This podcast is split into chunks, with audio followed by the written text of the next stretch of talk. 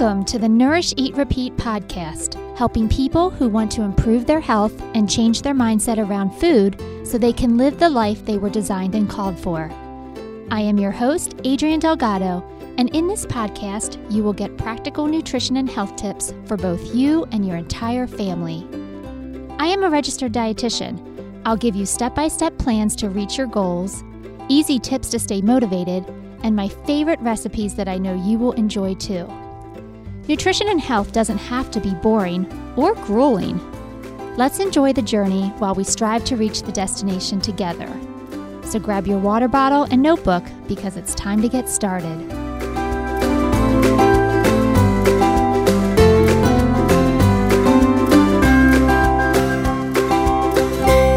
How does the scale make you feel? I think for most of us, we have a love hate relationship with the bathroom scale. It's like intellectually, we know the number on that scale is just a number, but uh, the rest of our mind and our heart just struggles with absorbing that information and really believing it in our heart of hearts. And it's interesting too because that scale as much as we we don't want to know the number, we want to be beyond that number, the scale has this weird magnetic power that calls to us every single morning, just asking for us to step on it and define our fate for the day. I remember my first images of the scale. My mom, after getting dressed every single morning before going to work, would get on the scale and she would weigh herself. And I remember thinking at a very young age that the scale can make you feel lots of things. It can make you feel happy if you see a number you like, and it can make you feel sad and frustrated if you see a number you don't like. And so, when it comes to the scale, we all have these weird rituals around how we weigh in. I would say for most of us, we will get in this on the scale first thing in the morning after we go to the bathroom. If you're really into getting the most out of your weight or getting the smallest number on the scale, um, you might even jump on the scale before you get a shower, not after, because then your hair would be wet and you would weigh more. We most definitely do not get on the scale after breakfast because then we're weighing what we just ate. And so, if we want that lowest number possible, we'll do it first thing in the morning. Heck, some people even exhale when they get on the scale just to make sure that there's no extra air in their lungs, as if that fraction of an ounce is going to make a difference. But we all have these weird rituals around the scale and how we weigh ourselves and what we make that number mean. I remember a couple years ago, we had our own scale story in my house. So I figured weighing yourself is just as normal part of the day as anything else, like brushing your teeth or going to the bathroom.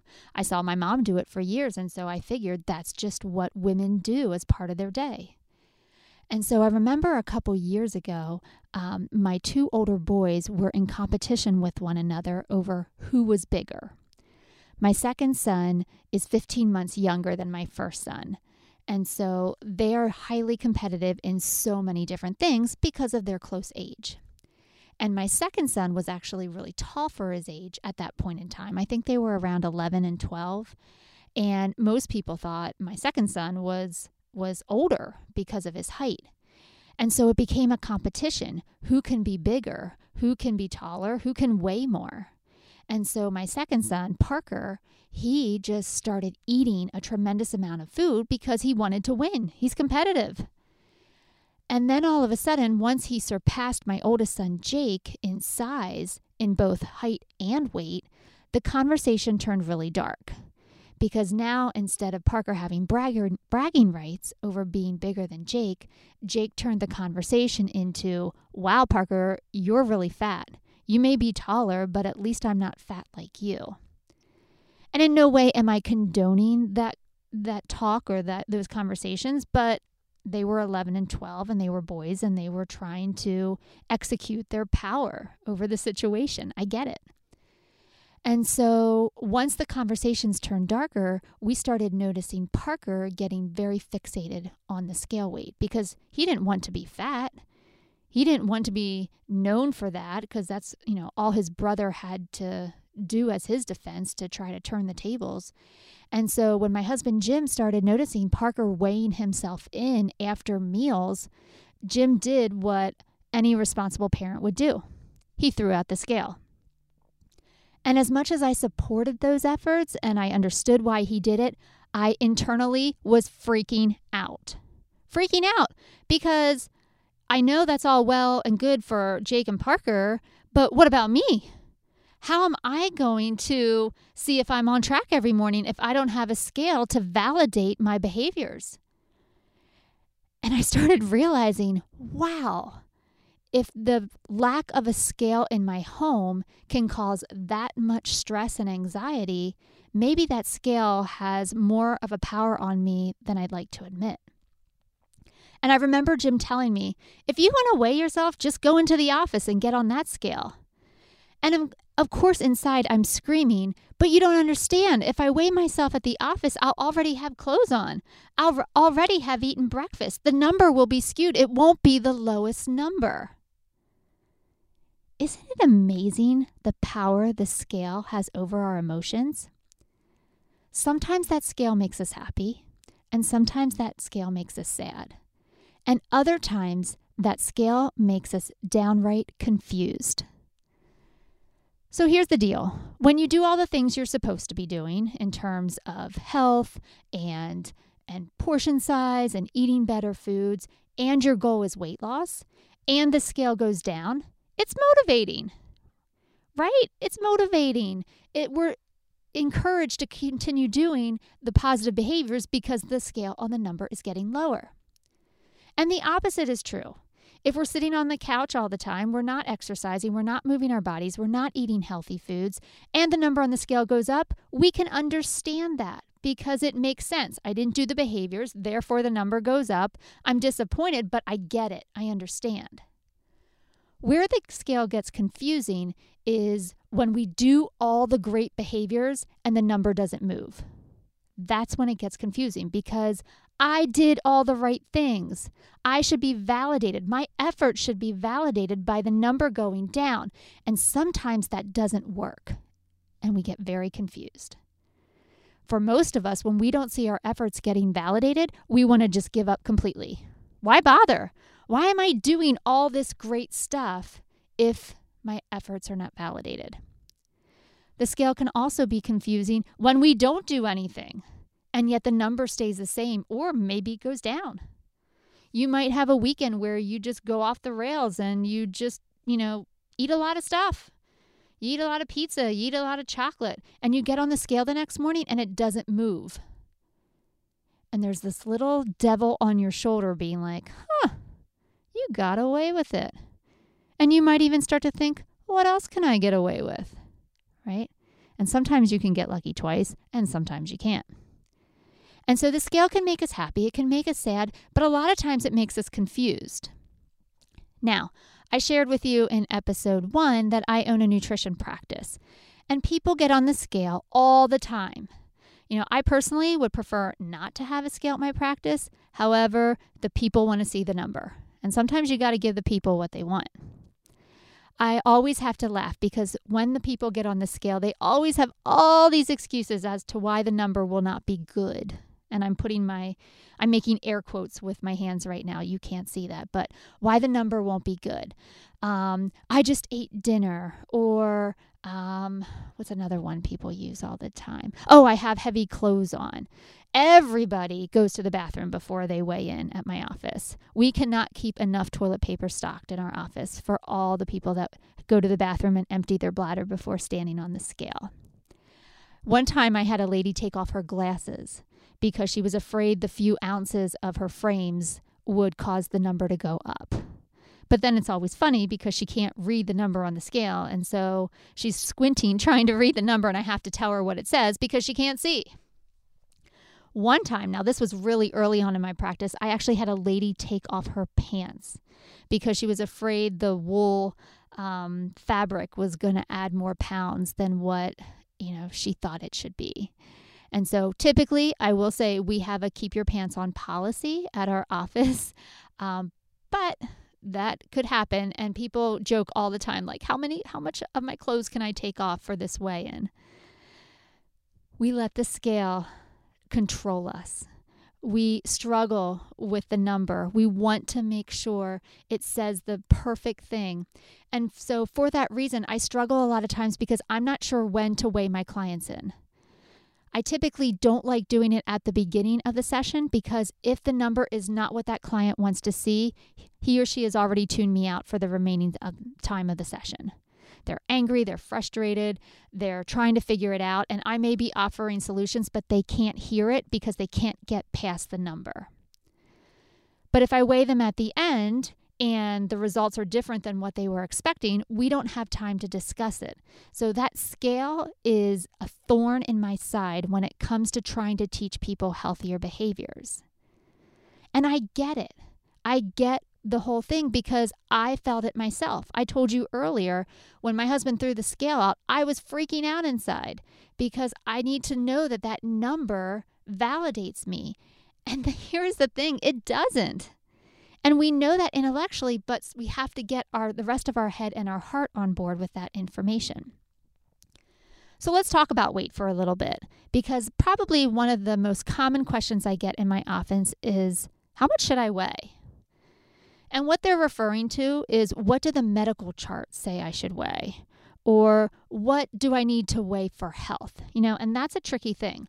A lot of people are interchanging the word health and weight. Oh, I just want to be healthy. That's what they tell me when they come into the office because they think that's what I want to hear and those are the words they should say. But really deep down, they're saying, I want to be skinny. I'm just being blunt with you and I'm just being honest with you. And so, weight and health are not the same things. For me, a healthy weight is a weight where you can move your body in the way you want to move it it's where you can be without medications. And I, when I say medications, medications not based on genetics or heredity, her, um, heredity, hereditary. Which word am I trying to say here? Um, hereditary factors. Um, some people just have high blood pressure in their family, and it has nothing to do with weight. Some people, you know, their pancreases just aren't that great, and they're diabetic, and it had nothing to do with weight. And so for those people, they need to be on medications. I'm never going to tell them that you know, you if you lost weight, you wouldn't have to be on those medications because that's not true for every population. But for some people, their medications are based on their weight. You know, their cholesterol is elevated, their blood pressure is elevated because they're carrying an extra 50, 60, 70 pounds on their frame. And so a healthy weight is one where you might not need those medications because your levels are at normal or at normal levels where they should be when your weight is normal. Um, a healthy weight to me is you know, one where you feel good about yourself. It's one where you have lots of energy. And guess what? You can be at a healthy weight at 125, at 155. Heck, you can be at a healthy weight at 205 if you can fulfill all those qualifications. Weight is not always connected to health. And so if you can look on those charts and you can look at books, but nobody is ever going to tell you a specific number you should weigh because there's no there's no definition. There's no defining number that equates with health because you can have health at any number of weights. All right. So, for most of us, we have this number in our heads of what we think we should weigh. We think it should be the number that we were back in college or when we got married or before we have kids. And for a lot of us, that is just not a realistic expectation decades have gone by, our bodies have changed. And so, part of my journey as a dietitian and working with people is to help them have realistic expectations. And I never, ever, ever tell somebody they have to meet a certain number for a goal. Like, you know, I think it was in Weight Watchers or something, they have their goal weight. I don't ever give people a goal weight because you're never going to hit that number two times in one day. Our weight is constantly in flux. I always give people a range so they have wiggle room to work between. Our bodies have a natural set point, and I know you don't want to hear this because a lot of us want our weights to be lower than what our body's natural set point is. Just like you have a shoe size and just like you have your height and you have zero control over both of those, your body also has a natural weight set point. And the reason why we're so frustrated is because our culture and magazines have told us that we should be lower than what our body's weight set point is. And that's not okay.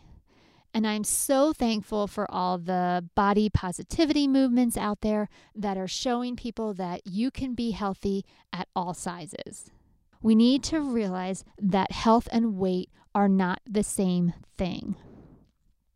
Now, I told you that because I'm a dietitian, I often look to science to help guide guide me in principles that I share with others. And so I thought it would be helpful to tell this story um, because a lot of us will ask the question okay well that's all great and fine and and i know i need to maybe adjust my view on what my weight should be but what does science say about weight loss and the scale and so I'll never forget it. About, oh goodness, maybe five or six years ago, I attended an obesity conference to get my um, certificate in weight management.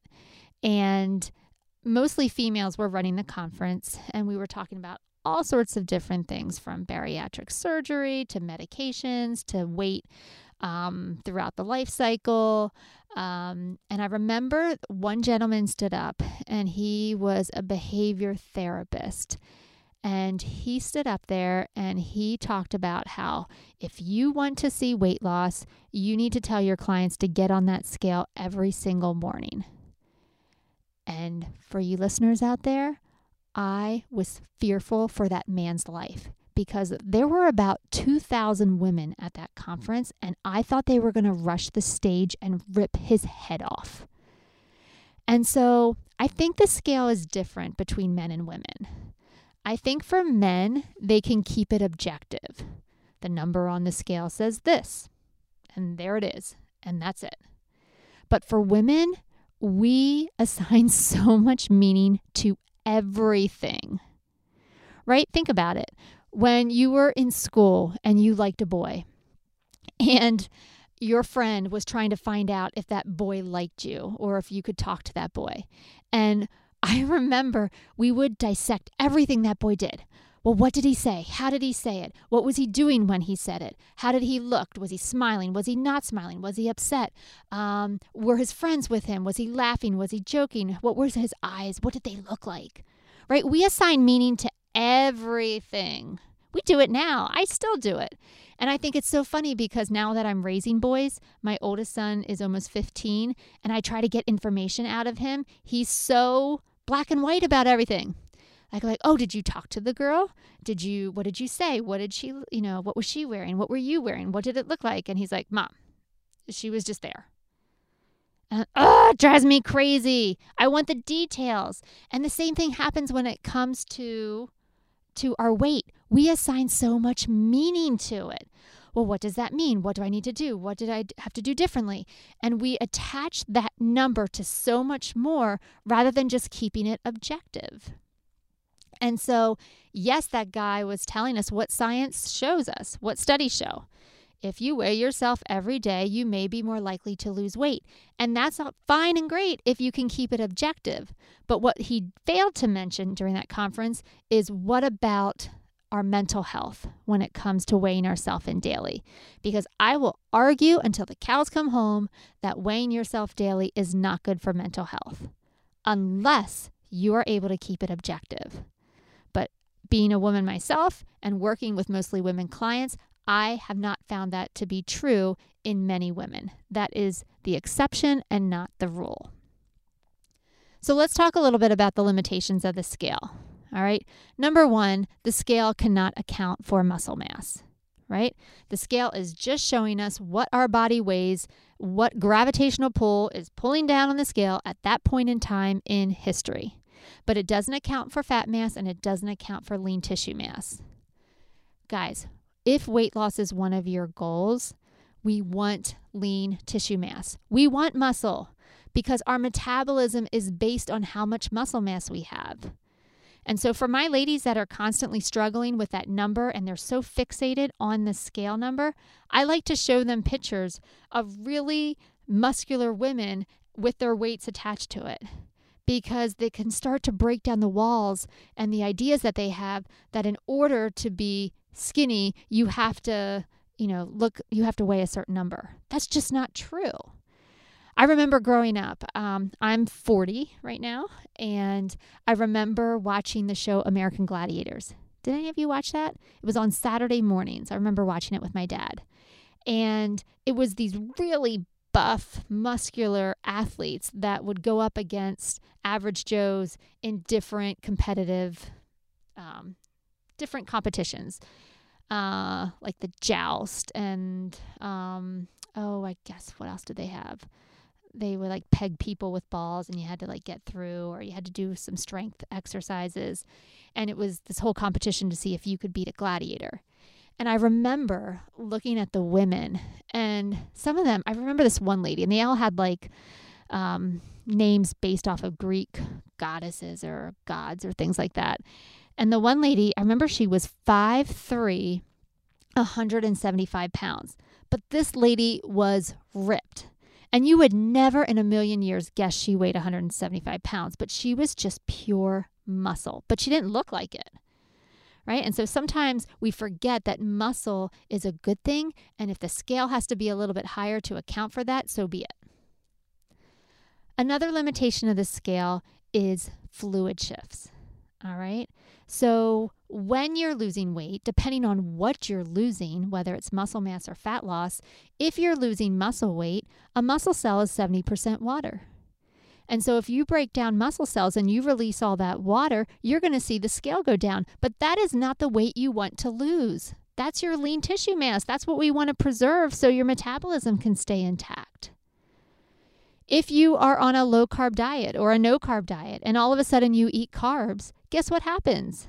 You gain weight. And it's not because you're putting on fat, it's because you're seeing a fluid shift. For every gram of carbohydrate that you eat, your body brings in three grams of water to digest that carb. So if you have some weird fetish about weighing yourself multiple times a day so you can see fluid shifts, by all means have at it. But I know for me personally, I don't want to know what my fluid shift numbers are. I don't care if I bring in more water to digest a carbohydrate because that number is going to go down a couple hours later, right? Our weight is always in flux.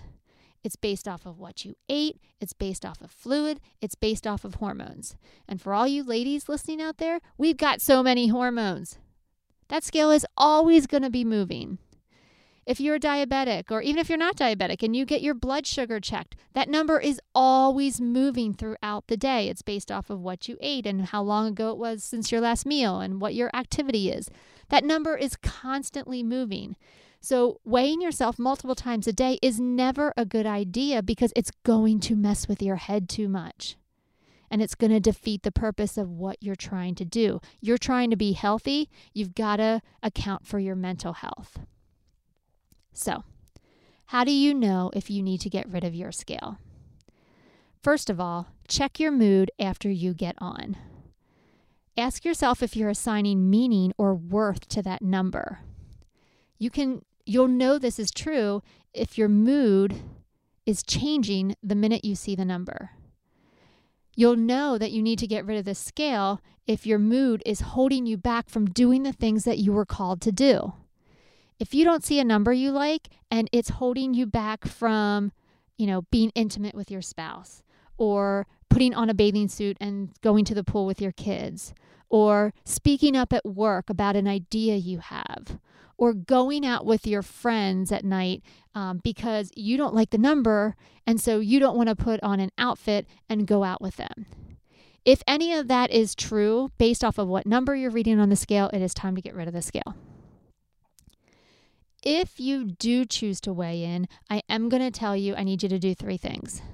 Number one, you are only allowed to weigh in once a day. You cannot weigh yourself more than once. It's not fair. It's not fair to your mental health because remember, Your weight is constantly in flux. You are not going to weigh the same more than once in a day. So don't do that to yourself. Don't put that pressure on yourself. Number two, stop assigning meaning to the number. I want you to use the words, that's interesting, and leave it at that. Don't make that number mean more than it's supposed to mean. If the number is a little bit higher, huh, that's interesting. If it's lower, that's interesting. But don't go into a long rant about who you are as a person and your morals and your values and your ethics based off of a number on the scale. That's not fair, that's not kind, and it's not okay to do that. And finally, rule number three, if you're going to choose to weigh in, is I need you to use additional checkpoints. Okay? You cannot let the scale be your only value you're using to measure progress. You know, some people like to take measurements. There always comes a point in time where the scale is no longer helpful and I switch people over to measurements because their body composition is changing and the number on the scale might not reflect their efforts. And sometimes measurements do or how your clothes are fitting. That's another way that you can check in how you're doing. I like for people to journal their energy level, their sleep patterns, their behaviors around foods, you know, maybe even paying attention to their cravings, and maybe those are decreasing. You cannot let the scale be the end all means of reflecting on your progress. You've got to use other methods because there's going to be a time when the scale is not helpful, and then you're going to give up. And the last thing we want to do is give up. We're never going to give up. Okay? I remember the day when Jim threw out my scale, and I was so anxious about it, but it was the best thing ever for my mental health. Remember, health is not just physical, but it's mental and emotional as well. All three need to be in balance. And it is not okay if one is doing great if the other is in prison. That is not health. Listen, you know yourself better than anybody else. You know in your gut right now what you need to do. And if the scale is holding you hostage, it's time to break up with it. And if you decide you want to keep weighing in, you must change your mindset with the information it gives you, good and bad. It's just interesting, and you move on and you keep going forward in your day. That number does not reflect who you are. And the last thing I want it to do is let it hold you back for being the person you were called to become. All right, guys, I hope you found this information in today's episode helpful and you'll start to examine your own relationship with weight and the scale. Now, as I told you in the first episode, I'm going to end our time together sharing one of my favorite family recipes for you to try and enjoy. Remember, this podcast is all about the practical. So I'm going to give you the tips, but I'm also going to give you the recipes to make it happen. This week, I'm going to start out with one of my favorite recipes from my favorite blog, Cookie and Kate. And Cookie is her dog. I'm not sending you to a baked goods website. No, no fear in that. Um, but Cookie and Kate is a vegetarian website.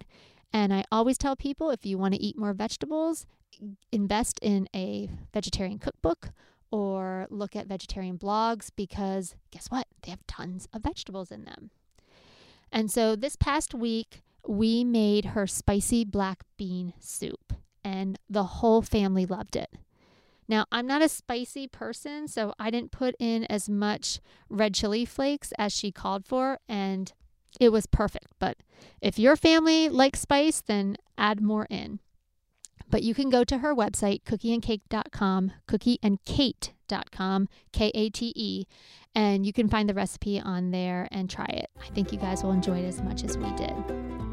All right, guys, I hope you have a great week, and I'll see you next time. Thanks for listening to the Nourish, Eat, Repeat podcast. If you found this episode helpful, please rate, review, and share with others so we can reach and help more people.